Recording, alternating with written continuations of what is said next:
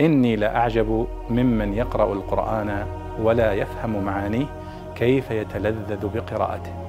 كيف يتلذذ بقراءته. أحدهم يسأل عن معنى قوله تعالى سجدا لله وهم داخرون. فما معنى داخرون؟ وحقا كلمة داخر وداخرون كلمة غريبة وغير مستعملة اليوم كثيرا في في كلامنا.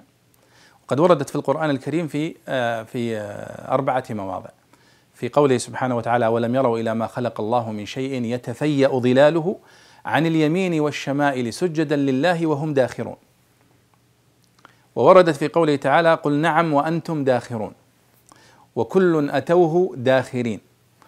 إن الذين يستكبرون عن عبادتي سيدخلون جهنم داخرين.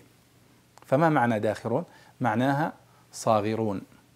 أذلاء فالله يقول أن الظل يسجد كما يسجد صاحبه وهو صاغر.